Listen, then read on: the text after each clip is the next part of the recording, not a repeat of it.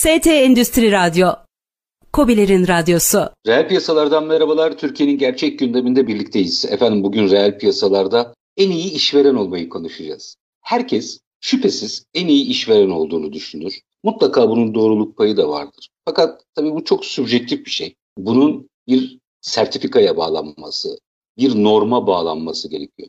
E, niye bunun üzerinde duruyorum? Çünkü e, önümüzdeki süreçte sadece ekonomi değişmiyor. Yönetim şekilleri değişiyor, iş yapış şekilleri değişiyor. İnsan kaynağıyla e, yönetim kademesindeki ilişkilerin farklılaşması gerekiyor. Çok farklı bir kuşak geliyor. E, bütün bunları konuşacağız. Kimle konuşacağız? En iyi işveren ödülüne sahip bir isimle e, konuşacağız. Detayları alacağım ödülle ilgili. E, ama ilk önce konuğumu tanıtayım sizler, sizlere. Pickup CEO'su Sayın Ahmet Toprakçı. Bugün reel piyasaların konuğu. Sayın Toprakçı yayınımıza hoş geldiniz efendim. Hoş bulduk Çetin Bey. Sağ olun. Öncelikle e, tebrik ediyorum. İkinci kez aldığınız bir sertifika. E, bir ödül Great e, Place to Work en iyi işveren ödülü. Üstad Buradan başlayacağım e, işveren, iyi işveren olmak ne demek onu biraz konuşalım istiyorum ama önce biraz sertifikadan ve ödülden bahsedebilir misiniz? Hem tebrik edeyim hem de biraz detayları dinleyicilerimiz için alayım. Nedir bu e, en iyi işveren ödülü? Çetin Bey öncelikle çok teşekkür ederim. En iyi işveren ödülü aslında e, çalışanlarımızın bize verdiği bir ödül. Dolayısıyla bu açıdan e, ayrıca mutlu Sonuçta bizim e, müdahale edemediğimiz e, yönleri var. Bir yandan da e, dışarıda bir kuruluşun yaptığı, bizim yapmadığımız bir değerlendirme. O yüzden de e, objektifliği konusunda da e, gönlümüz rahat. E, çalışanlar e, bu programa katılan çeşitli firmalara, Türkiye'nin önde gelen birçok firması aslında bu sürecin içine dahil. Çok sayıda başlıkta çeşitli soruları yanıtlıyorlar e, ve orada şirkette aslında tamamen e, bu paylaşım kişiye özgü ve hatta çok ciddi şekilde çalışanlar uyarılıyor. Kesinlikle yönetimler de uyarılıyor. Çalışanlarınızı herhangi bir şekilde yorumda bulunmayın ya da çalışanlar bu bilgileri birbiriyle paylaşmasın diye. Herkes gayet izole bir ortamda e, gelen bir e, dijital link üzerinden bir anket yanıtlıyor, bir soru seti yanıtlıyor, yorumlar giriyor. Onun sonrasında da firmalar değerlendiriliyor. İç yapısında uyguladığı e, çeşitli programları, uygulamaları burada ön planda tutuyorlar. Bunların nezdinde Türkiye'de bu programda olan çeşitli firmalar değerlendiriliyorlar ve bunun sonucunda bu ödüle hak kazanıp kazanmadıkları bir liste içerisinde sunuluyor. Biz de gire, girebilmiş olduk tabii bu listeye. O açıdan gururluyuz. E, iyi işveren olmak demek aslında çalışanın gözünden e, iyi işveren olarak gözüküyor olmak demek. Hı hı. O yüzden de özellikle siz de bahsettiniz jenerasyon değişiyor, e, beklentiler değişiyor. Bu yeni beklentilere adapte olabilmeyi de gerek. Hele pandemiyle beraber sanırım bir yıl önce de gene beraber konuşmuştuk. O zaman daha çok daha başlarındaydık pandeminin. Artık hayatımızın bir parçası oldu. Ki özellikle teknoloji sektöründe bundan sonra değişeceğini düşünmüyoruz bazı oturtulan normların. Dolayısıyla buna hızlıca adapte olmak burada bir konuydu. Onları başardığımızı aslında söylüyor e, bu sertifikasyon. O yüzden e, mutluyuz diyebilirim ilk etapta. E, tekrar tebrik edeyim. Şimdi birazcık açalım e, bunları. Çünkü e, birçok dinleyicimize de ilham e, kaynağı olabilir. Şimdi eski e, ekonomi yapısında baktığımızda işte e, sosyal hakları iyi veren, iyi maaş veren, e, işverenler iyi olarak telendirilirdi. Şimdi işler değişti. İyi işveren olmak ne demek? Şimdi sosyal haklar, maaş, e, bu tip yan haklar bunların hepsi e, bir firma için halen zaten. önemli. Tartışmasız. Zaten e, beklenti içerisinde bunlarla ilişkili herkes. Ama şimdi iş yerlerindeki çalışan demografisine baktığınızda artık X kuşağının daha azaldığını, Y'lerin bile daha yönetici pozisyonlarına çıktığını, artık Z'lerin daha çok ön planda olduğunu görüyoruz. Yani aslında 1995 sonrası doğan kuşak şimdi yavaş yavaş iş yerlerini domine etmeye başladı. Bu kuşağın şöyle bir özelliği var. Ee, internetle beraber e, aslında büyüdüler.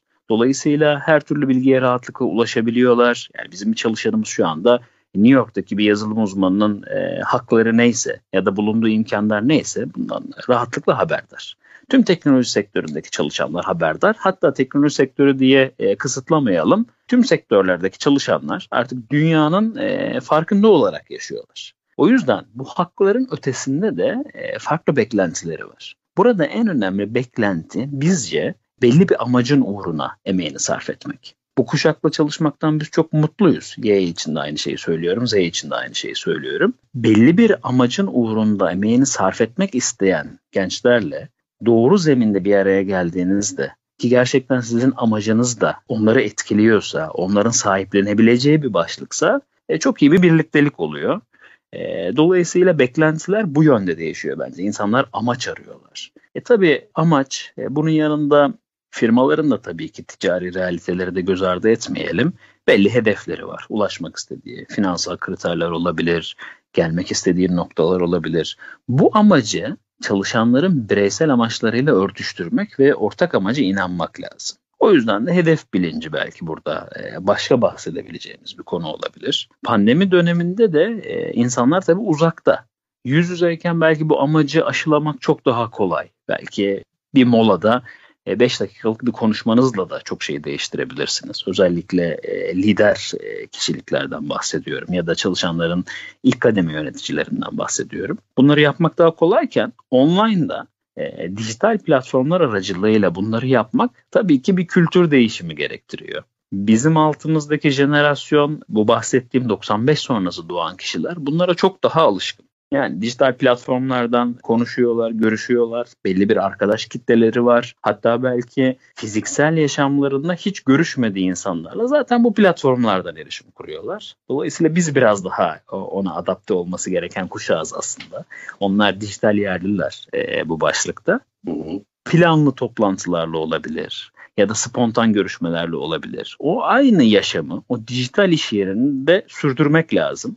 Belki bu biraz zordu. Onu başaran iş yerlerinde ayrışacağını düşünüyorum bu dönemde. Onun biraz püf noktalarını açabilir misiniz bize? Yani e, uzaktan bu işi yönetmenin püf noktasını. Tabii açmaya çalışayım. Uzaktan bu işi yönetirken çeşitli platformlara ihtiyacınız var. Yani biz e, aslında bilgisayarımızın üzerinden bu işleri yaptığımız için teknoloji sektörü çalışanları olarak nispeten şanslıyız.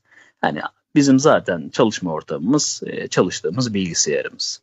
Ancak burada şöyle bir farklılık var. Ofiste çalışırken belki mutfaktan kahve almaya giderken e, yaptığınız sohbetlerle birçok iş çözülüyor. Ya da insanlar aslında aralarındaki iletişimi o şekilde sağlıyorlar. Şimdi tüm çalışanlarımız aslında farklı bir ofis ortamındalar. Kendi evleri bizim ofisimizin aslında çalıştıkları odalar bir parçası oldu. Bilgisayarları koydukları e, masalar, oturdukları sandalyeler. Biz örneğin çalışanlarımıza eğer imkanınız varsa ofislerinizdeki sandalyeleri e, götürebilirsiniz dedik. Bir kısmına da yardım ettik bu konuda. Hani Müthiş. o imkanları da e, beraber taşımak lazım bu tarafta. Burada internet gene önemli bir unsur. Sürekli online olmak gene önemli bir unsur. Türkiye'nin bu oradaki altyapısı vesaire tartışılabilecek noktaları da var ama bir anda bu hayatımızın gerçekliği oldu. Dolayısıyla bilgisayarın başından çalışırken öncelikle e, buradaki hassas konu iletişim Çetin Bey. Yani bu iletişimi isterseniz e, çok sofistike uygulamalarla sağlayın. İsterseniz çok basit herkesin e, akıllı telefonunda olabilecek uygulamalarla sağlayın. İsterseniz hiç yapamıyorsanız e, açın çalışanlarınızı telefonla konuşun. Ama onlara kendilerinin e, bu amacın bir parçası olduğunu, bu iş yerinin bir parçası olduğunu gün be gün hissetmeniz, hissettirmeniz lazım. Sizin de hissetmeniz lazım. Ana konu aslında burada iletişim. O iletişimin sürekliliği önemli. Örneğin bizim ekibimizde, e, kusura bakmayın, e, örneğin bizim ekibimizde insan kaynakları diye bir departmanımız yok bizim. Bizim Talent and Culture diye bir departmanımız var. Yetenek e, ve kültür diye.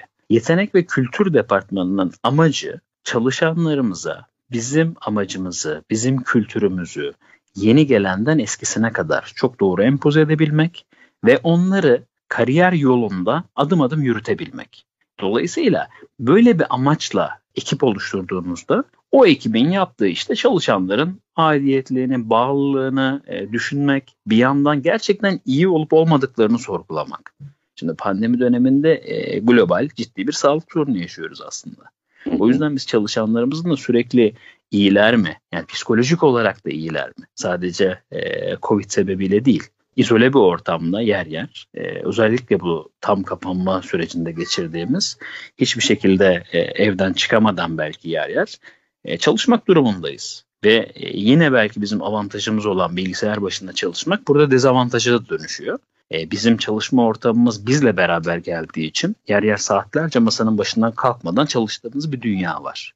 O yüzden de çalışanların esenliğini, iyiliğini e, düşünmek de bizim için önemli. Bir kere e, her bir insan, her bir çalışan kendisinin düşünüldüğünü hissederse o emeğini özgülemekten vazgeçmez. O yüzden burada hassas olan noktalar çok sofistike dijital dünyalara gitmeden aslında daha basit manada o iletişimi sağlamak. Bunun için kullanılabilecek çok tool var. Çok firmanın çok arayüzü var. Onlarla beraber bunları zaten yapabilirsiniz. İşin yönetici, lider tarafına da geleceğim ama 2-3 dakika sonra araya gideceğim için e, şu noktayı e, konuşalım da gidelim istiyorum. Aslında sözlerinizin arasında biraz bahsettiniz. Fakat e, artık çalışan benim şirketim ne değer yaratıyor diye bakıyor. Bu önemli galiba değil mi? Biraz bunu açabilir misiniz? Çok doğru söylüyorsunuz. Çok mutlu oldum bunu sorduğunuz için. Bizim şirketimizin mottosu Society Technology Future. Yani toplum, e, teknoloji ve gelecek. Bizim hedeflediğimiz konu toplumu teknolojiyle geleceğe taşımak. Dolayısıyla paylaşılacak bir ortak hedefe ihtiyacımız var. Evet dediğiniz gibi kısa kısa konuştuk ama artık e, insanlar emeğini anlamlı işlere sarf etmek istiyorlar. Dolayısıyla belki e, dinleyicilerimizin, çeşitli firmaların asıl düşünmesi gereken konu, e, evet e, çok sayıda e, noktadan ekonomiye katkıda bulunabiliriz, tedarik zincirinin çok önemli bir parçası olabiliriz. Ama bunu nasıl bir amaç uğruna yapıyoruz ve bunu çalışanlarımıza biz nasıl anlatacağız? O dili nasıl kuracağız? Bunlar çok değerli ve o amaç uğruna insanları e, emeğini sarf etmeye güdülerseniz ve bu konuda gerçekten samimi olursanız o zaman başarı kaçınılmaz oluyor zaten. Tabii ki e, hedefler bitmez. Farklı noktalara gelmek lazım. Global statülerde de gelmek lazım. Sadece Türkiye'de değil, yurt dışında da. Ki içinde bulunduğumuz araştırma aslında yurt dışında da e, çeşitli noktalar olan bir araştırmaydı. O yüzden de biz e, mutluyuz. E, global statüdeki bir noktaya geldiğimiz için. E, ancak bu konuda e, samimi olmak lazım. O amaca inandırmak lazım insanları. Yani artık firmam ne kadar gelişiyor değil. Sektörüme ne katkıda bulunuyorum değil. Ülkeme ne kat, dünyaya ne katıyorum. Galiba kriter bu oldu. Çok doğru, çok doğru söylüyorsunuz. Artık bu jenerasyon global düşünüyor. Ee, ve gerçekten insanlığa nasıl bir fayda sağladığınız burada önemli. Yani teknoloji sektöründe belki bilgisayarın başında yazdığınız bir uygulama insanların artık hayatlarını değiştiriyor. Biz daha çok kurumsal e, dünyaya çözümler üretiyoruz. Ama o kurumsal dünyaya ürettiğimiz çözümlerin hepsi aslında çalışanların kişisel hayatlarına dokunuyor. Hayat kalitelerini artırıyor. Firmaların prestijlerini ve bulunduğu ortamdaki değerini artırıyor. İş yapmalarını kolaylaştırıyor. Farklı farklı birçok başlıktan bahsedebiliriz. Dolayısıyla bunun bir parçası olmak öncelikle çalışana hem bir gurur vermeli hem de onu evet ben şu anda bu yazdığım kodla ya da bu satışını yaptığım ürünle ya da bu pazarlamasını yaptığım ürünle iyi bir şey yaptım diye hissettirmeli. Önce ürününe inanmalı. Biz bu arada ürettiğimiz her ürünü kendi yapımızda kullanıyoruz. Dolayısıyla o deneyimi de insanlar içeride yaşadıkları için birlikte o iyiliğin bir parçası oluyorlar. Yani anladığım kadarıyla iş artık maddi tatminden çıkıp manevi tatmin aşamasına gelmiş. E, bunu birazcık daha tabii yönetmek anlamında konuşmak isterim ama önce kısa bir ara verelim, yarım kalmasın. E, aranın ardından e, aslında dijitalleşme dediğimiz şey tam olarak ne? Biraz e, onu da sanıyorum buradan açma imkanımız olacak. E, ama kısa bir ara verelim. Efendim iyi işveren olabilmek. E, ödüllü bir firmayla, ödüllü bir firmanın yöneticisiyle konuşuyoruz. Aslında yeni bir ekonomiye, yeni bir dünyaya gidiyoruz. Bunun şifrelerini de sizlerle paylaşmaya çalışıyoruz. Kısa bir ara verelim. Bir kapsiyosu Ahmet Toprakçı ile sohbetimiz devam edecek. Lütfen reel piyasalardan ayrılmayın. Üretim, yatırım, ihracat. Üreten Türkiye'nin radyosu Endüstri Radyo sizin bulunduğunuz her yerde. Endüstri Radyo'yu arabada, bilgisayarda ve cep telefonunuzdan her yerde dinleyebilirsiniz. Endüstri Radyo.com Reklamlar Fabrika odaklı pazarlama kitabının yazarı Recep Akbayrak'tan Müşteri Bulma Sanatı çıktı. Şimdi tüm kitapçılarda. müşteribulmasanatı.com Universal Robots klasik üretim yöntemlerini değiştiriyor. Tekrarlayan ve manuel yapılan işleri Kobot'un mucidi Universal Robots tarafından üretilen kobotlarla yapın, üretimde kaliteyi ve verimliliği artırın. Tedarikçi bulmak için uğraşma. Fabrikana ne lazımsa endüstride ara, teklif talebi oluştur, tedarikçileri biz yönlendirelim. Endüstrideara.com Mühendisler emekli olamaz. Genç emekliler ve serbest çalışma zamanı olan mühendisler, tecrübelerinizle sanayicilerimize danışmanlık yapmak ister misiniz? Detaylı bilgi için sanayiyeuzman.com Etiket yazıcıları ve otomatik etiketleme sistemleri üreticisi Novex Solutions. Her kapasitedeki etiketleme ihtiyaçlarınız için Novex Solutions'ta mutlaka bir çözüm vardır. El değmeden novex.com.tr Endüstride hemen mağazanızı açın. Satış yapma garantisi veriyoruz. Detaylı bilgi için endüstride ara.com Endüstrinin yeni sosyal medyası Endüstri Forum yayında. Sen de bize katıl, iş gündemini paylaş, herkes okusun. Endüstriforum.com Reklamlar bitti. Kamu spotunu dinliyorsunuz. Ben 9 yaşındayım ve talasemi hastasıyım. Hastalığımın tedavisi yokmuş ve hayatım boyunca bana kan verilmesi gerekiyormuş. Yani senin 15 dakikan benim için uzun uzun yıllar demek. İyi ki varsın kan dostum. Siz de Kızılay'a düzenli kan bağışında bulunun. Hayat kurtaran kan dostlarımızdan biri olun. Ayrıntılı bilgi için kanver.org. Kamu spotunu dinlediniz. Üretim, yatırım, ihracat. Üreten Türkiye'nin radyosu Endüstri Radyo sizin bulunduğunuz her yerde. Endüstri Radyo'yu arabada, bilgisayarda ve cep telefonunuzdan her yerde dinleyebilirsiniz. Endüstri Radyo.com Efendim kısa bir aranın ardından reel piyasalarda Pickup CEO'su Ahmet Toprakçı ile sohbetimiz devam ediyor. İyi işveren olmayı aslında iyi şirket olabilmeyi e, konuşuyoruz. Ödüllü bir e, firmayla konuşuyoruz. Şimdi e, Sayın Toprakçı aşama aşama gidelim. Değer yaratmak dedik. Onlarla sadece maddi değil manevi olarak değerli hissettirip işin bir parçası olarak konumlanmalarını sağlamak e, dedik. Şimdi bunu biraz açalım. E, Burada biraz yöneticiye gelmek istiyorum. Bu Yönetim kurulu başkanı da olabilir, genel müdür de, CEO da veya bir birim yöneticisi de olabilir. Bu anlamda liderden bahsediyorum. Şimdi liderlerin değiştiği bir sürece girdik. Ee, sadece e, çalışanlar değişmiyor. Çünkü öyle bir e, fotoğraf var ki bunu birçok çalışmada, araştırmada görüyorum. Çok çabuk eğer aynı duyguyu paylaşmıyorsa şirketi terk edebilme potansiyeli olan bir insan kaynağıyla karşı karşıyayız. O zaman burada lider nasıl olmalı? İçinde bulunduğumuz çalışma ortamındaki insanlar, çalışanlar artık liderlerden çok farklı beklentiler içerisindeler. Birinci kademe yöneticiler burada çok önemli, hayati önemli. Onun sonrasında e, üst yönetimde yine hayati önemli. Artık e, şöyle bir beklenti var. İşten anlamasını, işi bilmesini, işi belli ölçüde yapabilmesini bekliyorlar liderlerden çalışanlar. Ve saygı duydukları unsur bilgi. Eğer birlikte çalıştıkları yönetici kendi alanını anlıyorsa oturup örneğin e, benim kod yazmama ihtiyaç yok bunun için.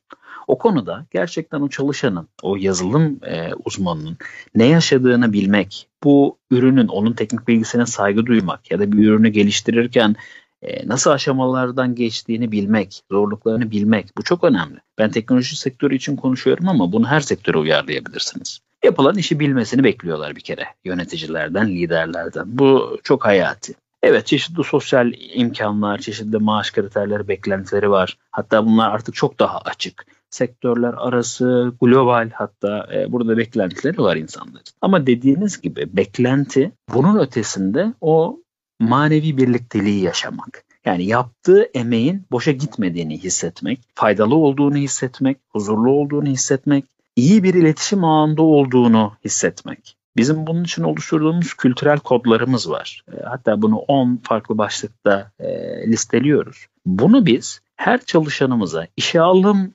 döneminden itibaren uyguluyoruz. Yani biz aslında bir mülakat yaptığımızda işte bu 10 başlık güven gibi, inovasyon gibi, katılımcı olma gibi, sonuç odaklı olma gibi kriterler.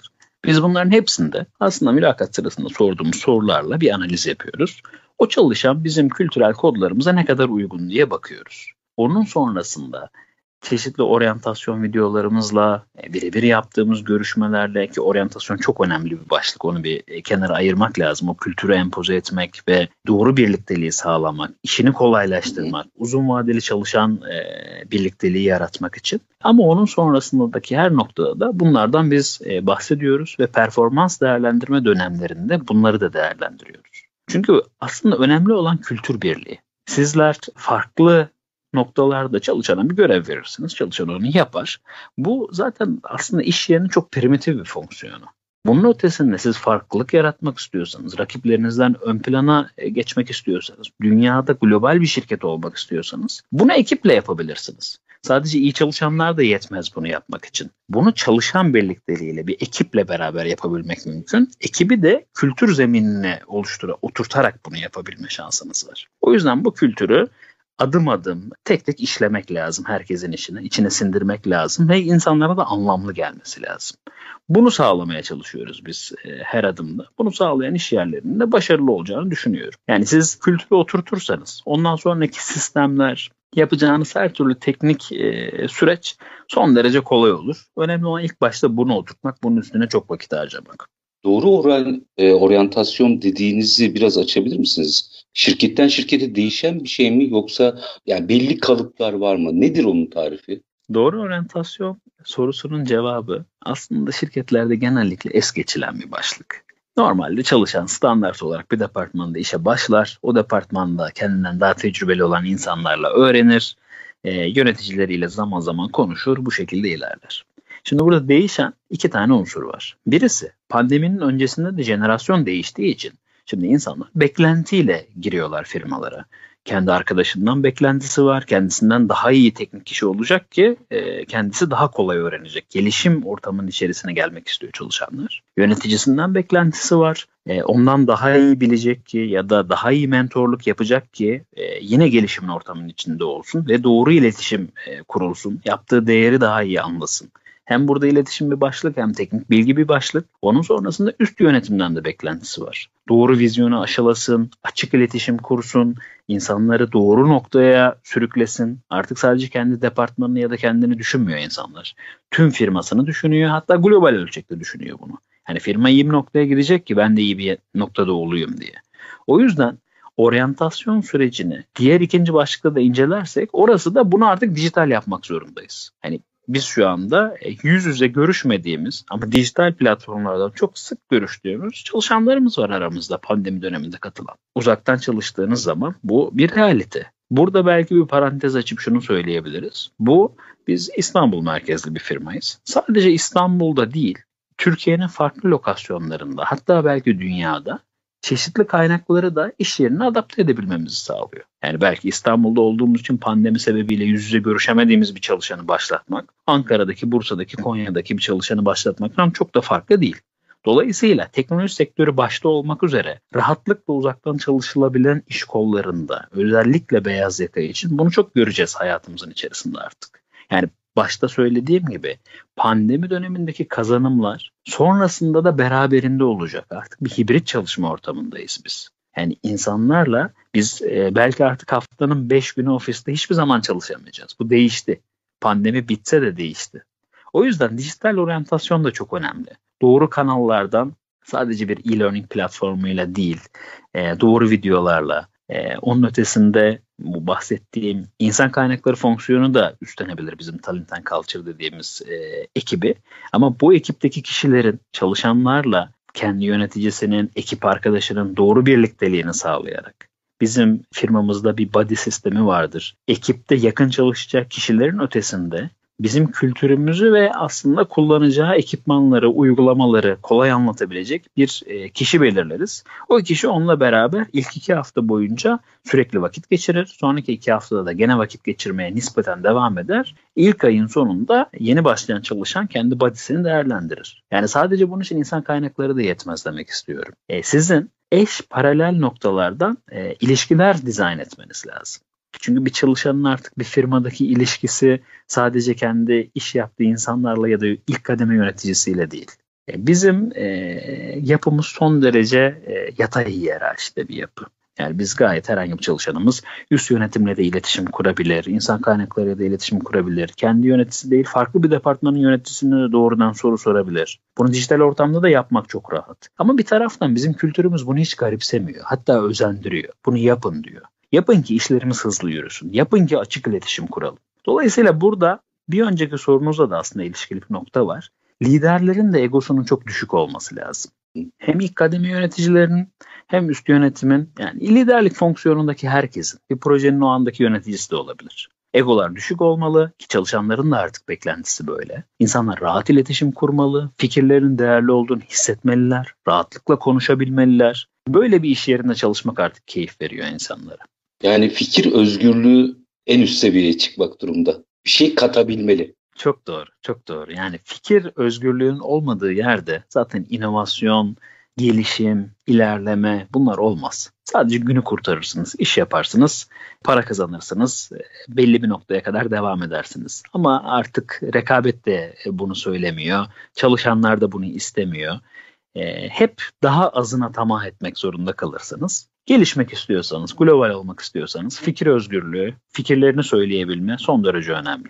Yani önündeki işi işe bak devri bitti. Önündeki işe bak devri bitti. Çok doğru. Artık insanlar ben bu işi neden yapıyorum diye sorguluyorlar.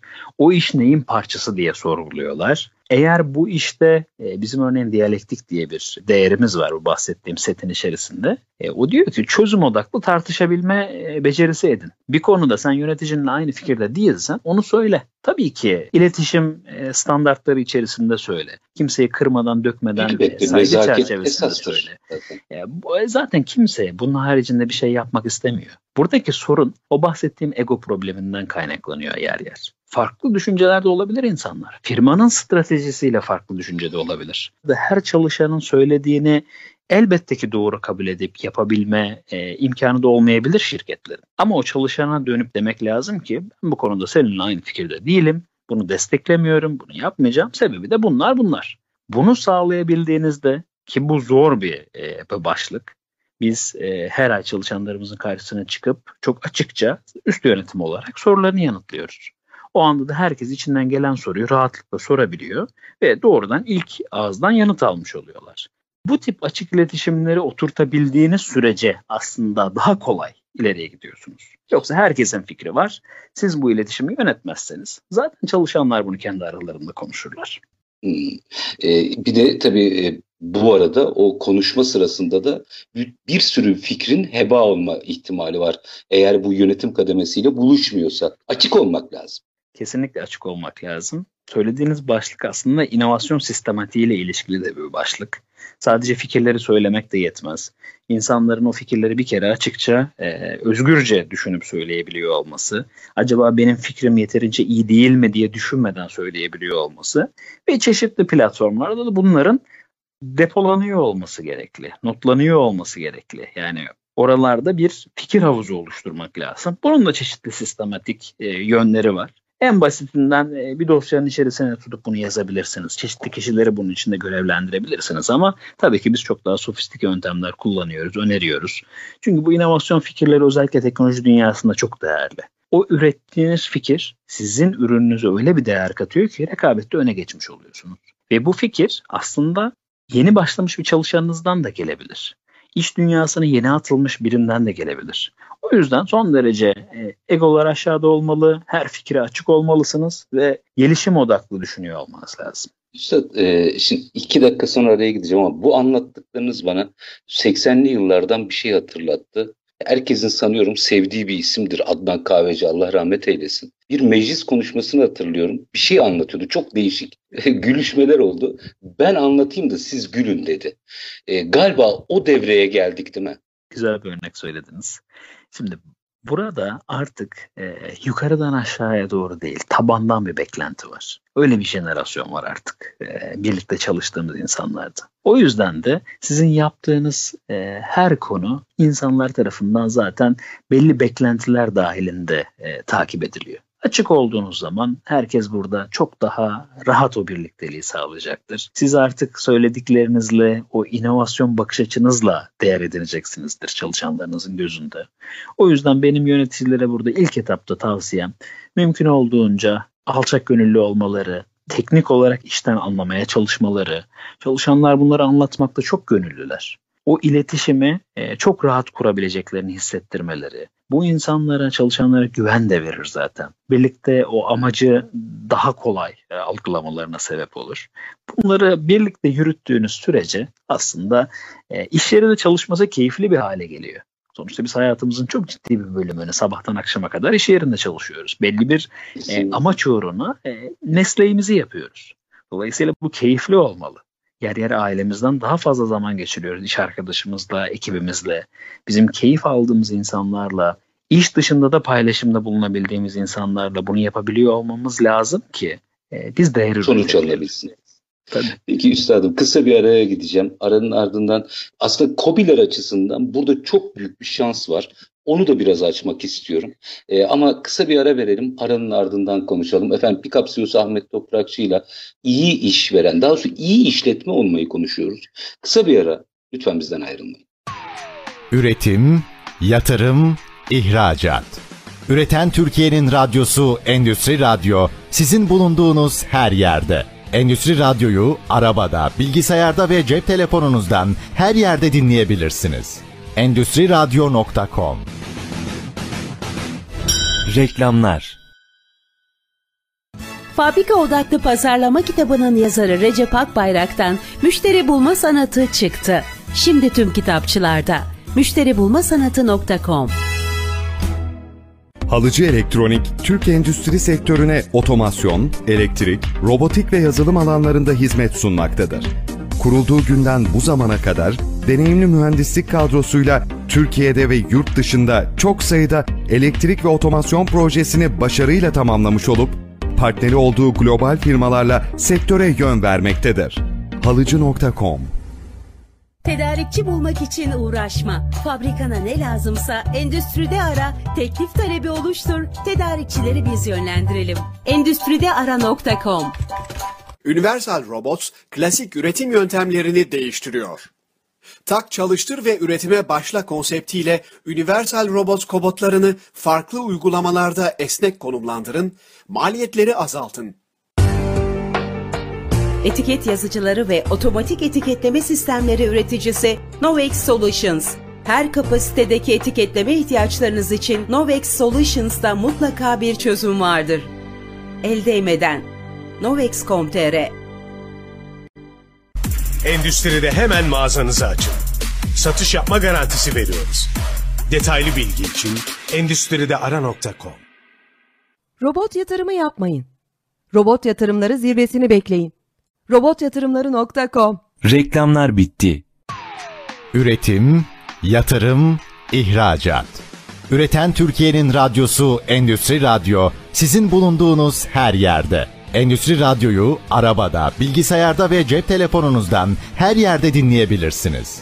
Endüstri Radyo.com Efendim Pikap CEO'su Ahmet Toprakçı ile reel piyasalarda yeni işletme tipini, yeni yönetim biçimini konuşmaya devam ediyoruz. E, aldıkları ödül üzerinden aslında e, bu vesileyle de e, sizlerle paylaşmış oluyoruz. Şimdi Sayın Toprakçı e, bir örnek vereceğim. Aslında anlattıklarınız açısından bence Kobilerin böyle can kulağıyla dinlemesi gerekiyor. Çünkü e, eskiden firmalar önemliydi çalışanlar için e, firmanın büyüklüğü önemliydi. Fakat ben kendi yeğenimde yaşadım. O da bir yazılımcı ve Türkiye'nin dev şirketlerinden birinde çalışırken burası bana hitap etmiyor deyip kendini geliştirebileceği e, daha orta kademede bir şirkete gönüllü olarak gitti. Şimdi bu benim için çok kırılma noktasında bir örnekti. Eski jenerasyon aa koskoca e, firmaya girmişsin niye çıkıyorsun her şey yolunda sıkıntı yok e, öpüşüp barışıp ayrılıyorlar üstelik.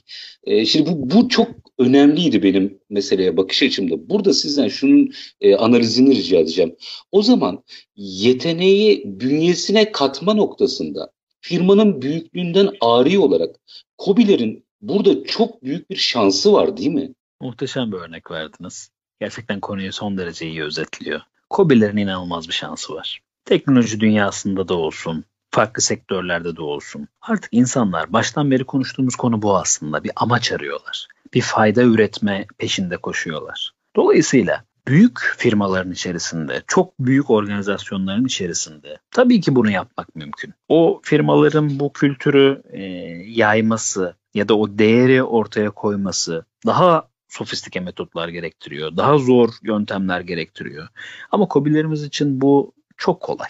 İnsanlar artık yurt dışındaki star startuplara bakabiliyorlar. Onların yapılarını gözlemliyorlar. Bir yandan herkes açık artık internette her şeyi görüyor. O yüzden de amacını paylaşabileceği ve değer üretebileceği bir firma arayışında aslında herkes. O yüzden de artık o firmalar, firmaların da kolay büyüyebileceğinin de farkındalar aslında bu nesil. İsmini duymadığımız firmalar bir yerden sonra e, dünyanın devleri olarak karşımıza çıkıyor. Yani dünyanın devi olmasına gerek yok. Çok farklı imkanlara sahip oluyorlar bir yerden sonra. O yüzden yeni neslin arayışı amaç kendinin değer üretebilmesi, o imkanlara sahip olabilmesi. O yüzden de bu baştan beri bahsettiğimiz kültürü, değer setini, faydayı iyi ortaya koyabilirse kobilerimiz, doğru amacı yönelebilirlerse, yenilikçi olabilirlerse, kendilerini sürekli geliştirebilirlerse en iyi kaynakları kendi bünyelerinde barındırabilirler. Hiç o çalışanlar bizde e, olmaz çalışmaz diye düşünmesin kimse. O çalışanlara erişmek son derece kolay. E, biz de çok küçük e, olduğumuz zamanlardan bugüne e, getirdik firmamızı. Her zaman iyi çalışanlarımız oldu. Baktığınızda dünya standartlarında çok çok çok büyük kurumların çalışanları şu anda bizim çalışanlarımız. Bunun olabiliyor olması için o amacı paylaşmak, değer üreteceği noktayı anlamak lazım. Bunun da diğer tarafında o ilk kademe yöneticilerine ya da üst yönetime ciddi bir ödev düşüyor. Her gün çalışıyor olmaları lazım. Her gün işini çok daha iyi biliyor olmaları lazım. Bunu açıkça paylaşabiliyor olmaları lazım. Artık ben bu işi biliyorum e, ama çok da fazla öğretmeyeyim. Herkes kendi e, üzerindeki rolü yapsın gibi bir dünya da yok. Çalışan artık firmanın tüm yapısını anlamak istiyor. Hatta bu açık iletişimi kurduğunuzda beklentiler de artıyor. Firmanın finansallarını da bilmek istiyor, firmanın gelecek vizyonunu da bilmek istiyor. Bir sonraki ay başımıza neler gelecek bunu da bilmek istiyor. Yani bunu aynı evin içinde yaşayan insanlar gibi düşünün. Bunu bilmezseniz, bunu paylaşamazsanız bir ailenin aslında biz aile demiyoruz. Biz performanslı bir spor takımı e, demeye çalışıyoruz. Çünkü bu şekilde bir araya gelmiş bir insan topluluğuyuz biz. Her gün geliyoruz sabah bir maça çıkıyoruz. E, o maçta en iyi sonucu almaya çalışıyoruz. Ama bir taraftan da biliyoruz ki bu maçın bir sonu yok. Yani biz kariyerimizi idame ettiriyoruz. 90 dakikalık bir maça çıkmıyoruz. Dolayısıyla siz sonsuz bir maça çıktığınız zaman onunla ilişkili beklentiler ve insanların hayata ilişkin değer üretme e, bakış açısı ve mantığı çok farklı oluyor. Dolayısıyla bunun farkında olduğu zaman e, üst yönetimler ve sürekli kendini geliştirmeyle ilişkili bir kaygıda olduğu zaman bunu rahatlıkla çalışanlar hisseder. Ve öyle bir yerde çalışmak ister insanlar firmanın markası ismi yerine. Üstad burada e, bir ezber bozuluyor. Bakın e, Z kuşağına yönelik özellikle bütün araştırmalar e, birçok özelliğini sergilerken mesela aidiyet duygusu yok diyorlar. Ama bence şimdi tam da bu konuştuğumuz üzerinden aksine aidiyet duyguları çok güçlü. Sadece eskisinden farklılar. Çetin Bey, aidiyet duyguları o kadar güçlü ki artık bu jenerasyonun. Doğru amaçla aidiyet kurmak istiyorlar sadece. Şirketin sahibi gibi hissetmek istiyorlar. Evet kesinlikle. Zaten aslında öyle. Çalışanların hepsi sonuçta yurt dışındaki örneklere bakın. Şimdi bizim e, firmalarımızın borsaya açıklık oranı belli. Yani Bizim %100 borsaya açık olan sanırım iki şirketimiz var komple tüm yapımızda. Onlar da daha sermaye odaklı kuruluşlar. Bizim çok büyük firmalarımızın bile %5'i, %2'si, %10'u bile borsaya açık olsa çok büyük bir şey söylüyoruz. Yani tüm finansalları e, yurt dışındaki firmaların aslında özellikle Amerika'nın neredeyse tamamen açık. Ve e, bu firmalar çeşitli aslında anonim hissedarlardan oluşuyor. Dolayısıyla o kültür belki daha temelden oturuyor. Ama bizim yapımızda bunu zaten benim diye bir şey yok artık üst yönetimler açısından. Kolektif olarak bunu paylaşmanız lazım. Bir çalışan size gelip değer üretiyorsa o da aslında yaptığı işin bir parçası. Belki yönetimden de daha değerli bir parçası. Çünkü işi yapan kişi o. Bunu bir kolektif bilinçle paylaşabilirseniz, hakça kazanıp hakça bölüşebilirseniz, elde ettiğiniz birikimleri açıkça insanlara söyleyebilirseniz, hedeflerinizi açıkça söyleyebilirseniz, burada demek istediğim yanlış anlaşılmasın. İnsanların maaşları birbirinden farklı olabilir. Yöneticiler tabii ki daha fazla kazanabilir. Üst yönetim tabii ki daha fazla kazanabilir. Ama burada mümkün olduğunca şeffaflık ve insanların doğru amaca her gün koştuğunu hissediyor olması önemli. Siz lider olarak, yönetici olarak, firma sahibi olarak çalışanlarınızın yerine daha fazlasını, çok daha fazlasını kendinize almayı tercih ederseniz ve bunu vizyoner bir bakış açısıyla yapmazsanız çalışanlar bunu hisseder. Hiç kimse öyle bir yerde çalışmak istemez. Zaten e, yıllardır e, birçok insan bu jenerasyonun annesi, babası, e, dedesi, amcası böyle yerlerde çalıştığı için herkes neyin ne olduğunun farkında. Elbette ki özel sermaye olabilir. Elbette ki belli bir amaç için kurulur şirketler ve girişimler. Ancak bu amacın finansal kaidelerden çok, bireysel finansal kazanımlardan çok değer üretmek üzerine olması lazım. Bunu sağladığınızda bu jenerasyon gerçekten önceki jenerasyonlara göre çok daha fazla aidiyetlik kurar. Yani bu aidiyetlik demek bir firmaya bağımlı bir şekilde sonsuza kadar çalışıyor olmak demek değil. Aidiyetlik demek o firmayı değiştirebilme şansına sahipken orada olmayı tercih etmek demek. Güvenli bağlanma demek. İkili ilişkiler içinde, bir kadın erkek ilişkisi içinde en önemli olan unsurlardan bir tanesi bu. İki taraf da birbirine bağımlı olmamalı.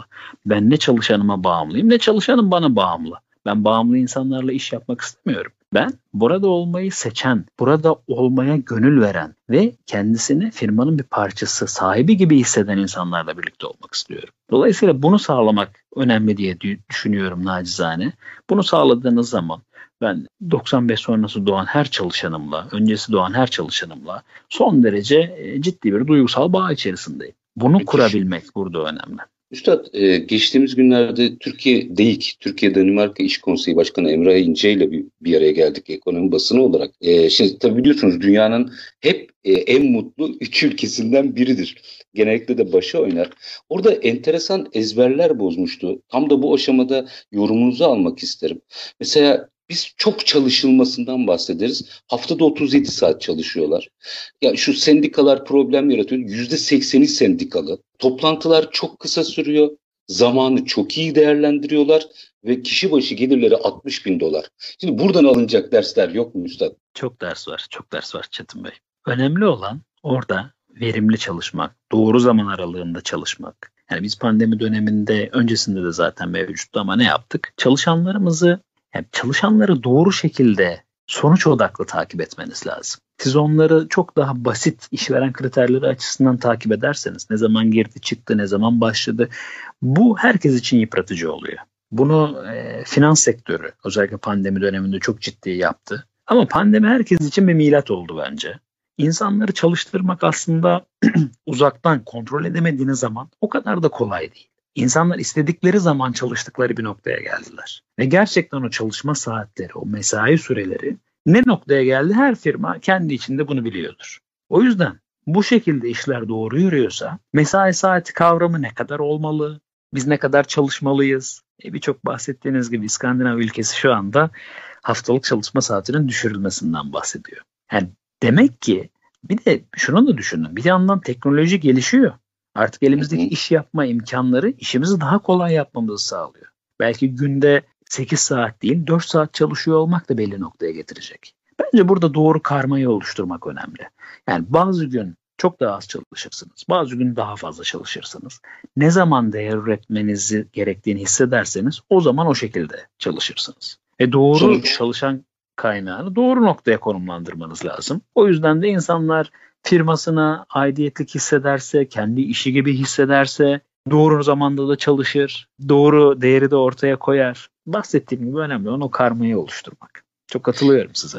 Galiba hepimizin e, çok sevdiği, genel kitlenin çok sevdiği bir futbol takımı gibi galiba bu. Yani çok büyük yetenekleri bir araya getirmekle sonuç alamıyorsunuz. Bir ahenk yaratmanız gerekiyor. Çok haklısınız. Orada önemli olan zaten sihirli sözcük ahenk birlikte çalışabilmek. Herkesin, ben yıldız oyuncuları çok severim. Çalışanlarıma da söylerim. Herkes çok sever. Yani gidip orada fark yaratacağınız e, bir şeyleri yapmak e, hem kişinin kendisine keyif verir hem ekibin geri kalanına keyif verir. Hem o kişinin çalıştığı ortam içerisinde statüsünü belirler. Ama bir yandan herkes o an için yıldız oyuncu olamaz.